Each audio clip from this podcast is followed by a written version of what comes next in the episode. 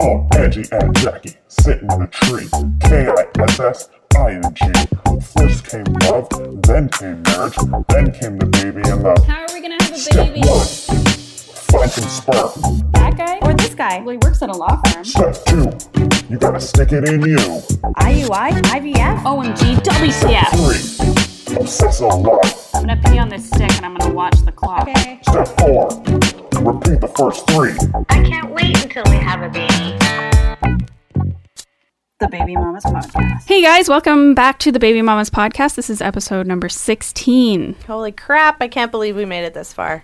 I know it's crazy. This is our podcast that's documenting all of our trials and tribulations of You trying say to documenting? Yeah, Documenting. documenting our baby making process. oh, and what a process it is. Yeah. But first, before we get into that, I just want to say France. Je t'aime Paris. Yes, it's so incredibly sad and shocking and Horrible. awful. I just can't even like fathom that kind of. It's just. ah, It's so. Pointless. Yeah, exactly. It's pointless, pointless. It's punishing innocent people, for things that they had nothing to do with. Yeah. And just the whole ISIS thing, just get over it. Go find your own fucking corner of the world and leave everyone else alone. Why do you have to make everybody like you? So we're all miserable and mm, just angry and willing to kill ourselves? I just don't get it. No, it's it's sad and it it kind of can put things in perspective when things like that happen, right? Because it's like, oh, we're so sad, we don't have a baby, getting pregnant's hard, life is stressful, and then at least nobody's coming to kill us for no reason. and at least we didn't. Well, they are. They just haven't come here yet. Yeah. But at least we didn't have the worst day of our lives yesterday, like some people did. Yeah. And I saw this. I watched too many vi- videos today because there was nothing you couldn't escape from this. Usually, what I do if I have a day off by myself, I spend a significant amount of time on the internet. And Even on days that she does work. don't tell my boss. no, I mean when you're home with me. Yeah. Um, but you go on to Facebook, it's just articles and articles and articles. You go on Reddit, it was just full of stuff, so I couldn't even escape it. So I was just like entrenched in reading articles and videos. And there was one video that I watched where a journalist was outside the, um, what was it called? The Batten Clan concert hall where it happened. Bataclan. Yeah, Bataclan. And he, I guess, heard the gunshots or whatever and then started filming. And you can see this woman and she's hanging outside of a window holding on to the railing and she's yelling, Help me, help me, someone pull me up, I'm pregnant. Ugh. I think I saw that clip, but I didn't hear what she said because I was watching it at work. Why? Well, it was in French, but someone who in the comments translated what she was saying. And, and then, And then did you see the, is that the same clip clip where the guy comes running out and he's like bleeding obviously and he's like limping out of the yeah, and he, there's another one where a guy's dragging like his friend who's Yeah. probably dead and then later on apparently that some of the shooters were shooting out of the window that the woman had been hanging out of so it's presumed just from you know the comments and the people that were watching this video that she probably ran into them and was killed it's mm-hmm. just it's awful. And like what a I mean obviously I guess if the point is to cause as much carnage as possible fine, but it's like people were just trying to have a good time on a Friday night watching a concert and like watching a football match and yeah it's it's, just so sad crazy. I can't even imagine. No. But moving forward, Yeah. anyway, we love you, France. I know we have some listens there, but I, I don't know if they're actually French people. It might just be our friends, tr- our traveling friends. Mm. So we finally got to see our doctor. We did. We saw him yesterday. And my does he like to talk.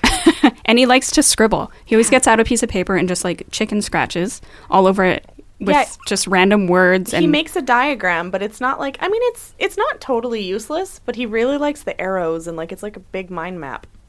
It is totally. And he'll just write. He'll be like, "You have three options," and he'll write three options, and then he'll just tell us what the three options are, and then write down like three thousand dollars. And so even if we looked back on it, it wouldn't make sense to us. I don't think. No, it does Well, it can sense. because we like knew the. But if I someone else were sense. looking I at think it, I think it's like pretty helpful actually because it helps you remember what you talked about. Um, but the thing that he said that made me laugh was, or that I thought was like kind of odd, is that he was like, you know, because you want to be, you're going to be good parents and you're like really ready. And I was like, you don't even know us. Yeah, this is the second time you've met us. like, yeah, okay, we went to a counselor and she said, okay, they're not crazy. They're not like doing this to like sell babies or anything, but that's a far leap from you're going to be good parents. he was trying to build rapport, Jackie. I know, and I could tell, but it was like weird because when he was saying it, I was like that. I could like realize that that's why he was saying it, which made me feel like, oh, that's nice, but that's also a weird thing to say to somebody you don't know. Yeah, definitely. But overall, okay, so basically what he, he we recorded it. So I guess we'll, We'll play, play- that we'll play that now and We'll then play some of that because we cor- recorded the entire thing. Yeah. Ange did not want me to ask him if I could record it, so I had to do it in secret. So if the sound quality sucks, I'm sorry. Yeah, so we'll play that now and then talk about it after. you know, there's many sort of reasons why you couldn't get pregnant. I mean, it could be donor, it could be egg, it could purely be just bloody bad luck, which, which sometimes is, often is actually. If you take a look at trying with donor sperm and the, um, sorry, if you take a look at spontaneous intercourse, trying to conceive statistically, um, there's a 57% likelihood that one would conceive in the first three months of attempting. And we would assume that that likelihood is higher when you're washing and placing sperm into the uterus at the right time. So it's got to be somewhere over 60%. That's the likelihood you should be pregnant. That also means, though, there's a 40% likelihood that we're going to be talking today. Which is lower. So I guess it breaks it down to some options that we could consider. Um, one option um, is continuing with what you've been doing. Um, the risks of doing that are that there are some diminishing returns after three months and a fairly significant drop in returns after six months. So one to three, totally reasonable. Three to six is a bit of a question mark watershed period of time, and over six is probably not an unreasonable thing to do. We could continue with some modifications, um, which are enhancing the number of eggs that you make every month through, you know, the use of you. You have you been using Clomid or letrozole? Yeah, we did. Yeah, and your, your progesterones were ovulatory, Mhm. suggesting that it's working. but you're ovulatory anyways. Yeah. It's, it's called Mhm. superovulation. But so letrozole and Clomid work by tricking your brain into thinking that you don't have enough FSH. So your brain makes more FSH, and that translates to more eggs. Mhm. But you can do another workaround, which is we can just give you plain old FSH. But it's a pain. I mean, you got to learn how to do it. It's somewhat traumatizing in the sense that you're stabbing yourself, and it, that typically lasts about nine days. Um, the downside risk of this treatment is that nobody has a formula for deciding how you're going to respond. Like we Mm. put you on a very low dose. It might be on that low dose you make one or two eggs, in which case the three of us won't be very happy because it's not boosting your odds. You might make perfect three or four eggs, which would give you uh, an increased chance of falling pregnant, about 20% per month. It's not a massive jump over what you've been doing, Yeah. but it's still a jump. Um, if we're really unlucky, you might really respond extremely well and make over five eggs. And I would suggest to you that you cancel the IUI in situations like that, because that could only lead you to have a very high risk of triplets, quadruplets, Mhm. unhappy pregnancies. Mhm. Yeah. The overall risk of this treatment causing twins is 10 to 20 percent. So it's about five times what Clomid or letrozole would, would give you. So that combined with your IUI or your IUI and the sperm cost Mhm. is going to put you at about maybe somewhere around 3,000 per cycle for that 20 percent. Mhm. Um, this is not a very popular treatment, I have to say, um, for anybody doing insemination, only because, you know, people say to me, well, if I'm going to spend more money and have these appointments and have ultrasounds, I don't want 20%, I want like 70% like IVF would give you. Yeah. I- IVF is purely an extension of that FSH treatment. So in IVF, you take FSH and a separate drug called LH to help mature eggs. And we do the same type of ultrasound and blood testing monitoring just to make sure that you're responding well. But this time our target is getting 10 or 12 or 14 eggs. We don't need hundreds, just a few more than you normally would make. We then remove those from the body. That's a very quick procedure. It takes about five minutes to do. We fertilize those eggs in the laboratory. So you fertilize those eggs, they're known as embryos. And not all of those eggs will make embryos, about 70, 80% will. And of all those embryos, only 70 or 80% will be healthy because there's a lot of redundancy in, in embryo quality. So if you make that many eggs, it's very likely that after day five of life, we might be having four or five embryos. And there's a couple things you can do with those embryos. Number one, the obvious, you could transfer one of them back. At your age, if you transfer two, your pregnancy rates go up only very slightly, and you're kind of begging for twins by Mhm. transferring two. The transferring one gives you about a 67% likelihood, of 67 to 70 at your age of falling pregnant. Um, so that's IVF. Overall cost uh, in Canada is about 7000 for IVF. Drugs will add to about 3000 um, If you do it, and we're lucky, and we usually are at your age, to get extra embryos, and you transfer them in the future, say 2018 or something, um, those embryos, uh, the, to warm one, put it back, that whole cycle costs about 1250 So its upfront cost is high, but it gives you hopefully several chances to Mhm. conceive. Mm. For me, if I was to kind of break it down for you, I think I would suggest to you two options. I think if you're content continuing with what you're doing, continue with oral superovulation and IUI, like you've been doing, but don't do it beyond three months. Mhm. Or don't do the middle one, because I think from when you're using donor sperm from a cost perspective, spending three and a half grand for twenty percent doesn't make a lot of sense. If you spend a bit more, you potentially have triple the success rates and future embryo uh, Yeah. capability. So I, I think your big decision tree is: do I keep going or do I shift? Mhm. Um, Is there a way to sort of like get the timing even better? yeah. I think that's maybe our issue. Yeah. Somewhat. I mean, when we monitor cycles, we do ultrasounds kind of at the baseline, day 10, day 12, and as often as we need to until we see a Mhm. dominant follicle ovulate. Um, we used to actually force ovulation, so then you could time the IUI beautifully, and in theory, that sort of makes total sense. Mhm. But there's been a couple papers that show that our forcing of ovulation gives lower pregnancy rates than you naturally ovulating. Mm. Oh. So, for instance, if you get to day 14 and we see a nice follicle on one of your ovaries, we'd rather now tell you, okay, just keep testing through the day. Mhm. And if you surge by tomorrow, we do the IUI tomorrow. If it takes another two days, just keep doing it. Mm-hmm. Rather than forcing an ovulation. Mhm. It's not a pregnancy rate. So, if you do do monitoring and we check and it looks like you're picking up a surge appropriately, do it for a month, but don't do it beyond that. Right. If it looks like you're really missing it, then sometimes then we add in that trigger shot so that you know we can time ovulation better. Mm-hmm. When you have people that are what we call normal ovulatory women that have a predictable cycle that are on Clomid or letrozole, and you do a Clomid letrozole cycle with LH monitoring and an IUI, adding an ultrasound or not having an ultrasound made no difference in pregnancy rate. Like this past month wasn't as predictable, even though she was on Clomid. Like Yeah. We had, the like, a two weird- previous months I ovulated on day 16 and then the last one it was day 22, which was Hmm. totally weird. yeah. So is there a reason for that, or is that indicative of anything?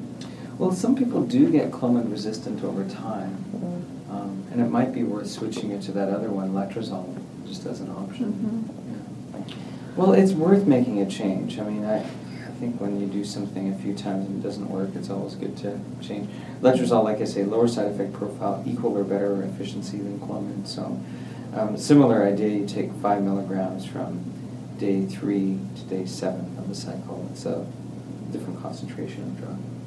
And we were maybe thinking that the last month she had a chemical pregnancy, possibly, because everything was different. She had had some strange pains afterwards. Her period was different. It was like a lot heavier, and Mm. And we, I thought I saw an HCG from that cycle. we got we had a, a one.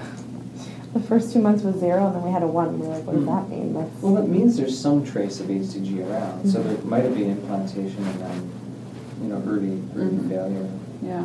which, although sad, might be a good thing that implantation did occur. you know. yeah, that's kind of what we thought. But also, we've heard different things from different Yeah. places about uh, HCG. Some people say that there's no reason to have it in your system unless you're, there's pregnancy, and other people have said that there's some levels in your body normally. So Well- what's the actual truth? Nobody knows. Oh. Um, I, I, I'm of the mindset that HCG is probably not developed naturally in the body. In women that we trigger ovulation, there can be some HCG, because we trigger with HCG. There can be HCG that lingers around, so I never trust the HCG level. But in your case, having one, I always think in the back of my head, there's gotta be some placental tissue there at some point, even if it was a hundred cells. Yeah? Mhm. yeah.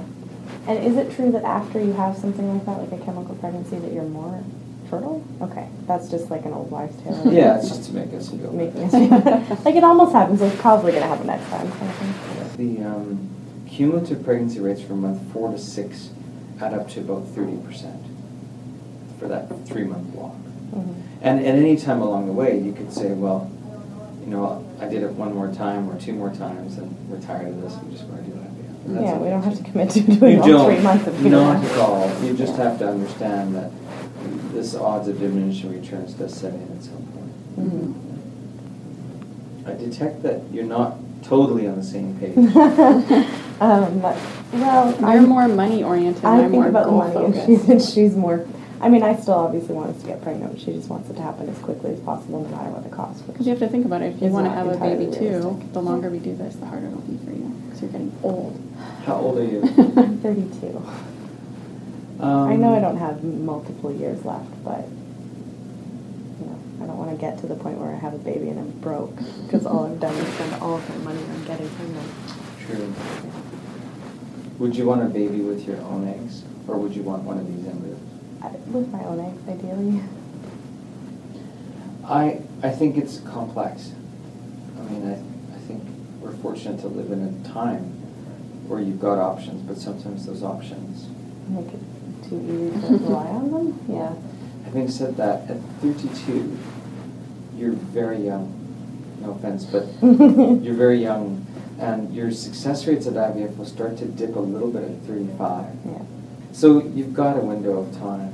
Yeah. You know, so I, I um, Yeah. Stop telling I'm old. I think I, I think in any couple there's a pragmatist. Yeah. And, There has to be. and also a one and someone else who might be thinking more of different picture, you know. And, and I don't think either of you are wrong.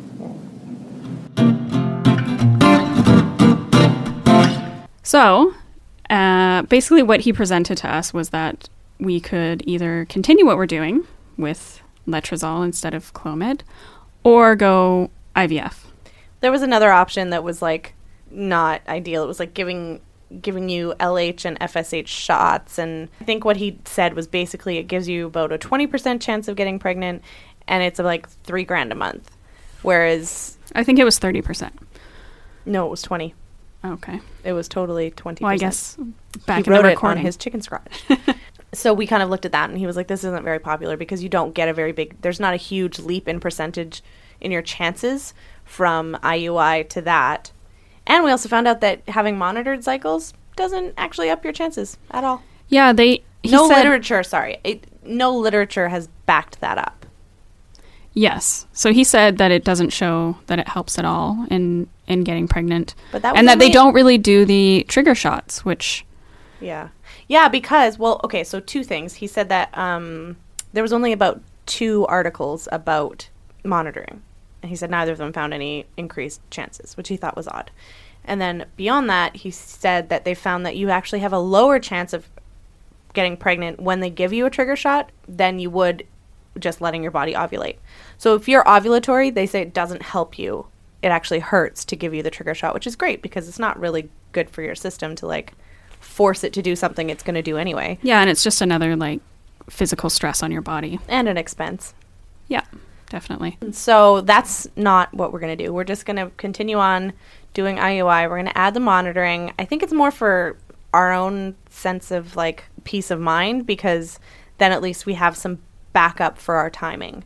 But he also confirmed that Ange did have likely a Well, he didn't confirm, but he said that he's a firm believer that if you have L- or HCG in your system, then there has to be placental tissue forming. yeah. He said that he doesn't think that there should be any other reason, and that made me hopeful actually because it does show that I can get pregnant and that we have the timing right. Yeah. So that was like a kind of a weight lifted off a little bit. And it was also nice to have him as a doctor say, "This is what I think," and this is mm-hmm. confirming what I'm kind of thinking, but I'm tentative to kind of believe in because I'm not a medical professional. So it was nice to have someone else be like, "Yeah, that is definitely a possibility that you had a chemical pregnancy." Yeah. And so sh- um, the other thing that happened, which uh, surprised me a little bit, is that Ange saw 67% and was like, ooh, let's do that. And I was like, um, what? You want to jump to IVF? And the doctor was even like, yeah, so it seems like maybe you're not on the same page. I was like, God damn it, I thought we were. Where are you going? It's like you got so excited about this, like 67%, and you just ran away with it. And I was like, no, no, no, no, no, come back, come back, come back. We're not there yet.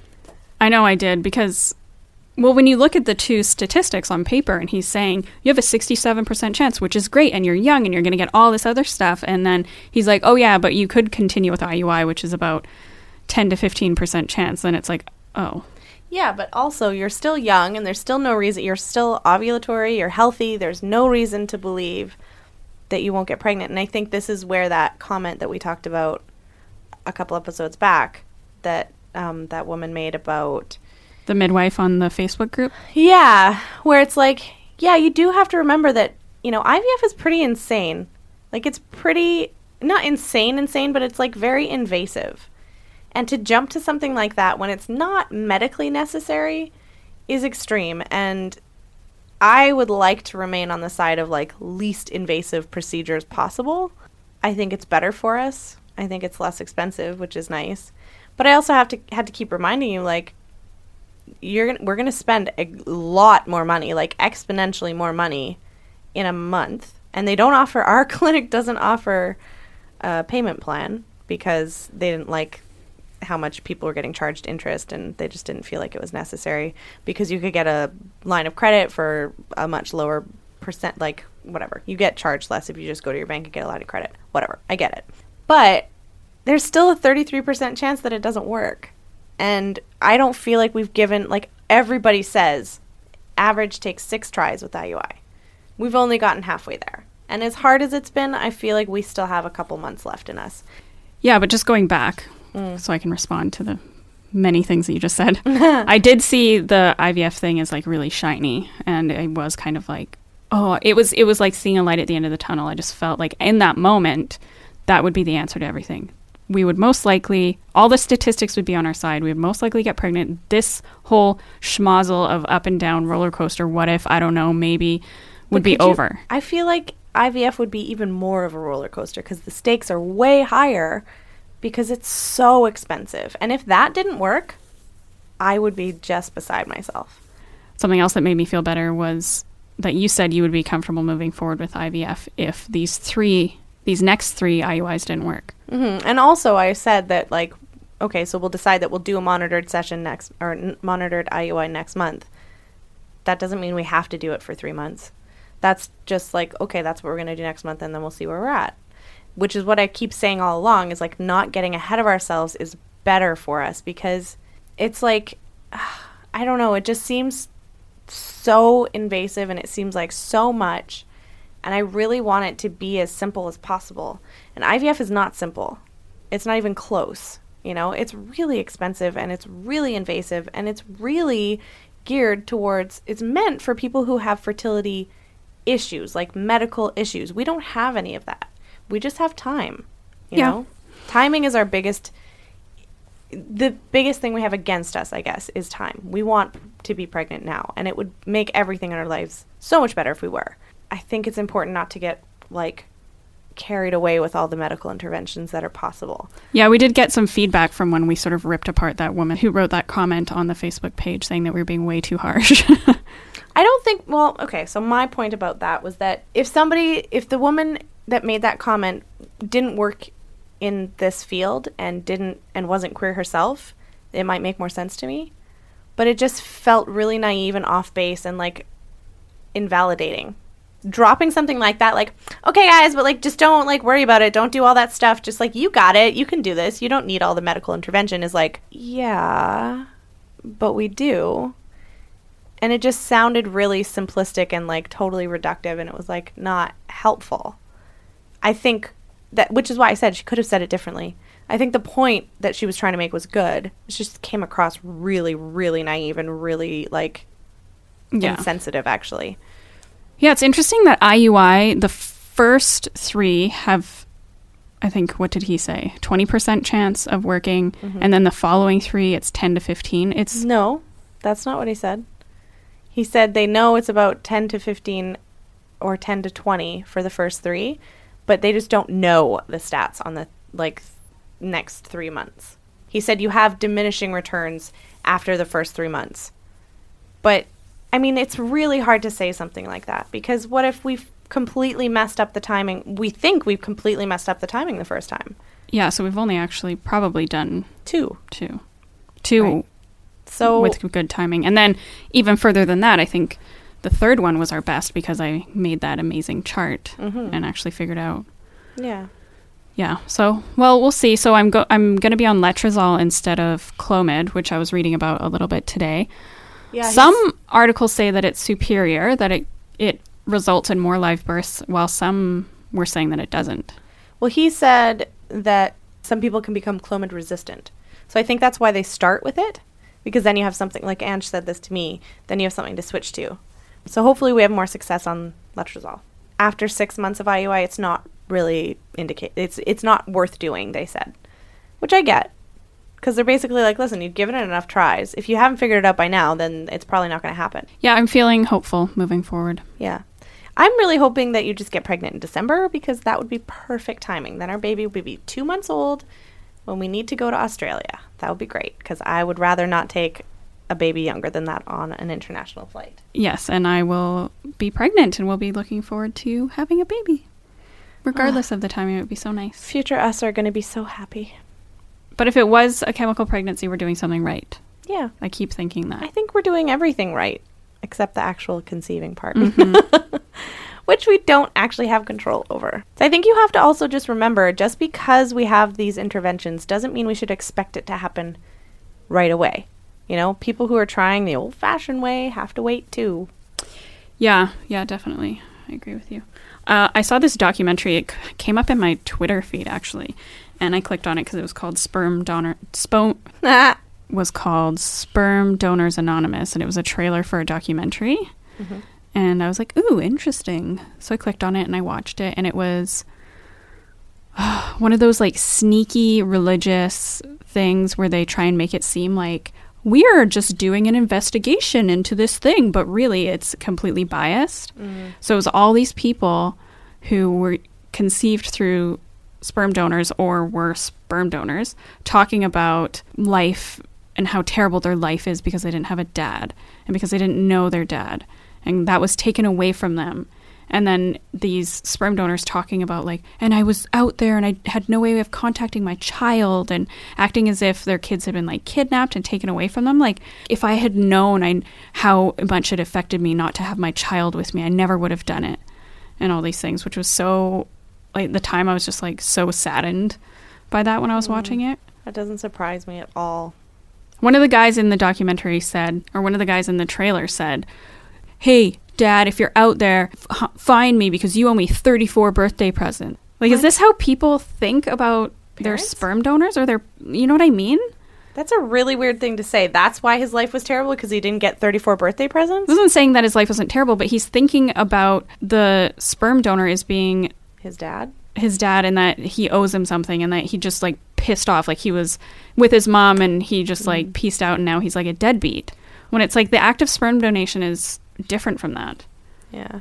Because the point is not to be the parent.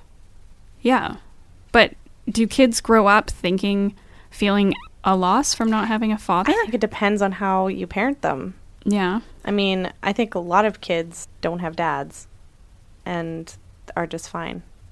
They're fine but they might have a sense of like grief about not having them I've thought about this a lot, and I think if you have two parents, you're lucky because a lot of people don't. A lot of kids don't have two parents, whether they're two moms or two dads or grandparents or aunts and uncles or whoever they are. If you have two people that live with you, that take care of you, that are your main caregivers, you're lucky. Regardless of, and the idea that a male person as a parent is going to provide something that a female can't or vice versa is just stupid. It's just stupid. If if that's how you live your life and you delineate gender so much, then maybe a person like that is going to find something else to blame for the reason their life sucked, no matter what. Yeah, it just sucks that That's those people making that documentary are out there like actively trying to make this thing shitty and make it seem like we're damaging children and that children who have two moms are just like, "Where's my dad? I don't know. I'll never know and I'm damaged." And it sucks That's to see that stuff. I don't think that's the it's reality. like propaganda. It is. It's complete bullshit. It's the same thing when they were like railing against gay adoption. And they were all pissed off because gay people are allowed to adopt. Well, you know why gay people are allowed to adopt? Because straight people give their children up. Yeah. because people who can accidentally get pregnant do it without thinking and or for whatever reason can't raise their kid, sometimes legitimately, sometimes carelessly, whatever. So instead of trying and failing, they give someone else the chance. And it's just there's always going to be somebody saying you shouldn't be doing that, you're not doing it right. You know what? There's way more arguments against Christians raising their kids because who is responsible for putting their children in the care of how many rapey priests? that sure wasn't gay people. Yeah, definitely. And then, but then I watched this additional short documentary thing that uh, was called the Children of Donor 5114, which I posted on the Facebook page. That was really cute because it was this boy. He's probably like 13, and he's like, I just one day happened to find that um, a Facebook group where my siblings are. And then he went to his mom and he was like, Mom, do you know that I have like 18 half siblings? And she was like, I didn't know that actually. And so then he like, uh, someone planned a meetup. So they all got together and were like hanging out. And they're like, You have lips like mine. You have eyes like mine. That's so cool. And they're like hanging out. And they're all around the same age. And those kids seemed totally fine.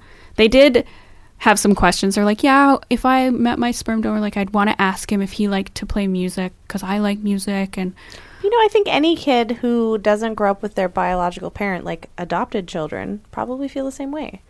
And that's why it's a lot more common and a lot more beneficial to choose an open situation, whether it's an open adoption or an open or like a known donor or like an open donor who's willing to be contacted at some point. yeah. And so then I was thinking that we're doing that, so the kid will be able to look at pictures of the donor and say, oh, mm-hmm. I look like that because of this, or maybe potentially have some sort of correspondence with them, which I think is really important. So then I felt better in our decisions. It's just stupid internet crap. that There's got me down. always going to be haters. Yeah. You know I was talking to my friend about it and she was saying like don't worry about it because no matter what your kid's going to grow up and resent you for something. it's true.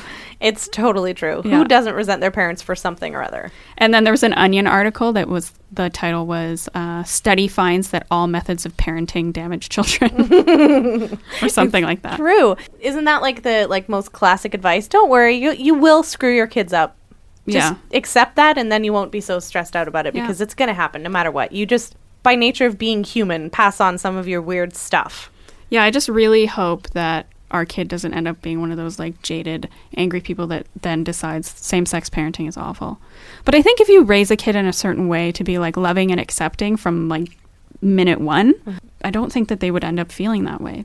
Yeah. I mean, I know I know of like a kid of a kid who his parents split up. His mom came out and then he ended up with a stepmom from the time he was really young. And he he got a lot of flack for it and he became really angry for a long time.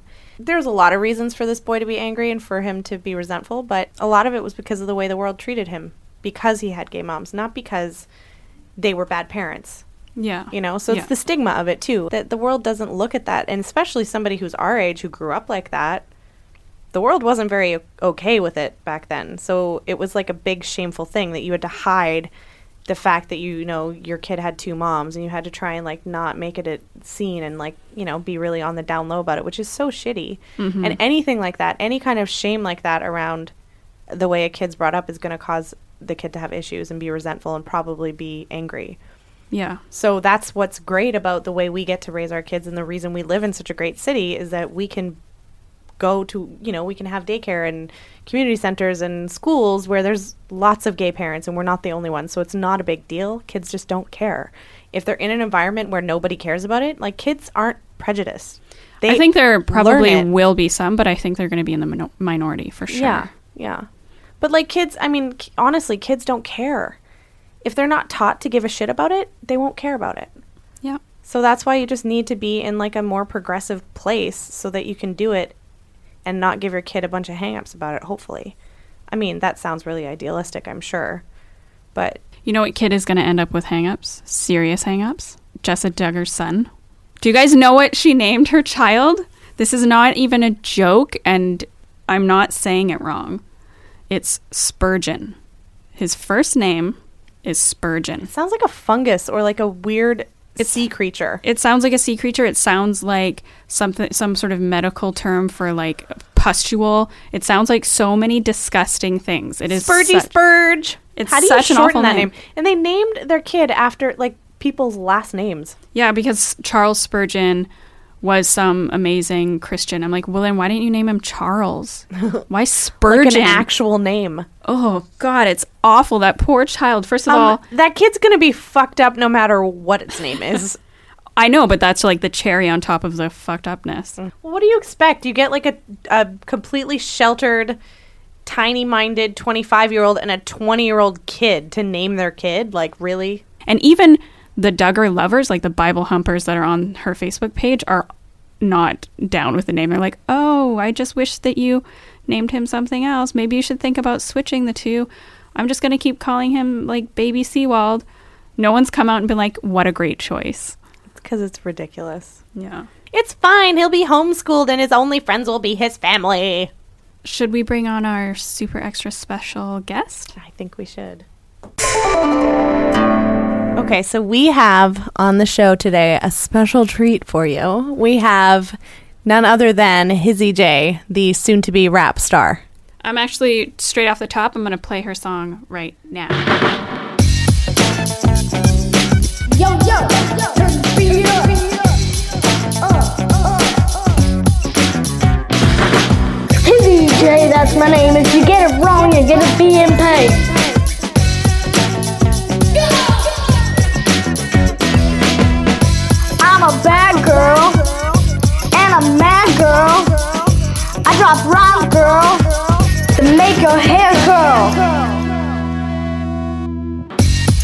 Grade two, and I'm here to school you.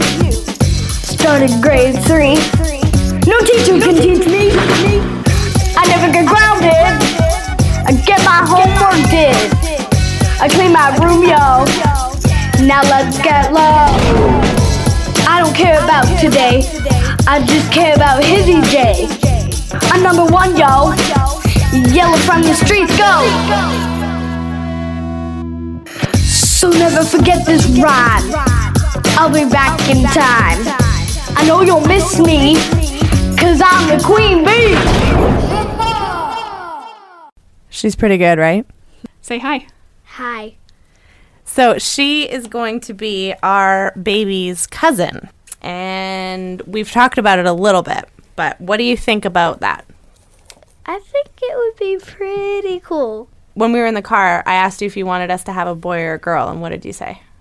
I said a boy would be pretty cool. I agree with you. I want a boy. Because why?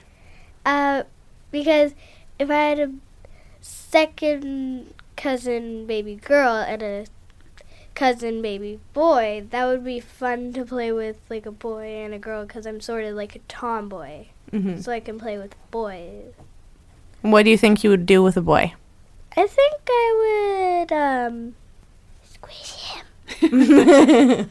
You should see the creepy look on her face when she said that. You really like babies, don't you? Yes, I love them. What do you like about them? Uh, that they're chubby sometimes. Yeah. That they make cute sounds. Yeah. Yeah. What kind of a cousin do you think you're going to be?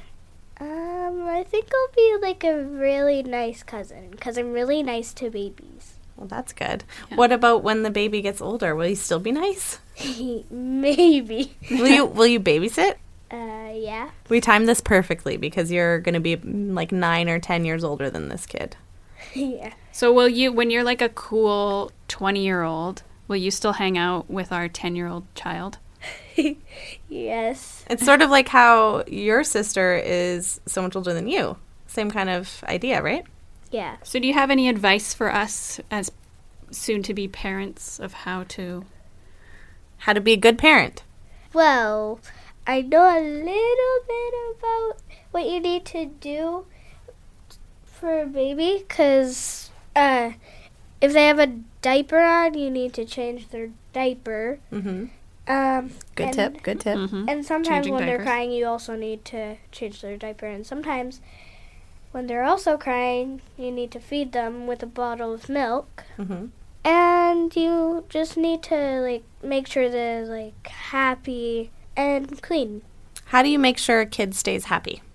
Like make goofy faces. Not just a baby, like a kid, like your age. How would how would you want your parent to keep you happy? How does your mom do it? Uh, she like cuddles with me and yeah, she hugs me a lot. And she gives me lots of kisses. So, being I love affectionate. Yeah. Yeah, that's nice. I think it's really important. Lots of studies say it's really important that kids know that they're loved. Yeah. Do you guys say "I love you" all the time? Uh, yeah, but I have a secret that I can't tell my other siblings. Oh, that you're the favorite. Yeah. You know what? Uncle Matt was totally the favorite. Uncle Matt is still the favorite. Ugh. He comes to town and everyone like loses their minds. They're like, "Matt's here!" Yeah. Because he's all the way from Australia, and we're like excited to see him every time Yeah. we see him. And then you see me and you're like, ugh, you again. You're always around. I'm so bored. No. No? No. Actually, you did say today that we needed to see each other more often, Yeah. which I, agree. Yeah, for sure. What do you think about? Do you know anybody, any kids in your school or anything that have two moms? No. What do you think about kids having two moms, or a kid having two moms? Um, I don't know. Do you think it's a good thing or a bad thing or like I think it's whatever? good. Yeah? Yeah. It doesn't have to be a boy and a girl. It Mm-hmm. can be a girl and a girl. Or it could just be a girl, Yeah. right? Because you just have a mom, Yeah. and that's enough. Yeah. Well, you got a mom and a grandma and aunties and friends and grandma and all, you have all sorts of people in your life. I think it's weird because sometimes people say that it's a bad thing for kids to have two moms. Well, Right. it isn't. What do you think about that? I don't think it's bad. I think it's good. Yeah. Because isn't it doesn't have to be a boy and a girl. It can be a girl and a girl or a boy and a boy. Mhm. Doesn't really matter. Because really, the point is that the kid gets love and affection and they have parents, right? Yeah. Yeah. Cool. Good plan. Do you have any suggestions for what we should name our baby? Ooh. Oh, for a boy, I think it would be like Jacob, Oh, hmm. That's a nice and name. for a girl, I think it would be like Lisa or Lila. Lila. Lisa. interesting. Hmm. Why? Why? Where'd you get Lila from? That's an old name. Well, I just always liked the name Lila. Yeah, it's a good name. And do you know somebody named Lila that you like? Yes. Yeah, that helps. What do you think about these baby names that I was thinking about over the past week? Victor. Mm, it's like too stuffy. Like, what are you gonna call him for short? Vic? Was he like a Why Like- can't he just be Victor? like a Shylark from New Jersey or something? that sounds like a mad scientist. A mad scientist. yeah. yeah. Huh? What about Gideon? like Gideon's Bible? No, like Gideon the name. No, but it's like a version of the Bible. So Have you heard that name before? No. No. And like again, what? How do you shorten that? Gid? What's up, Gid? What's up, Gid? It sounds weird. Okay. Sounds like kid. What do you think about the name Spurgeon? See, it's weird. Even children know it's a weird name. Jessa. name. What about Reese for a boy? Mm. Like R H Y S. Or R E E S E? Do you think Reese Witherspoon has ruined that name for boys? Well, it's a good name. I think Reese is a cute name. Yeah. I don't think of Reese Witherspoon necessarily. Do you think it would be a good boy's name though? Uh, yeah. I don't mind it. I don't mind it. And then I was thinking, what about Cosette? Like from Les Miserables. What the? You like it? I do like that name actually, Cosette. It's cute. It is. And it's not very common, but it's not weird either. Yeah. And then, what do you think of this? Oh. Now she's gonna tell some super we could weird just name. go like totally weird, and we could name our child Winter. Oh, that's a nice name for Thank a girl. you. I actually really like that. And then whole pregnancy will be like winter is coming. That's perfect. Let's just not do the podcast at all. The Baby Mama's Podcast.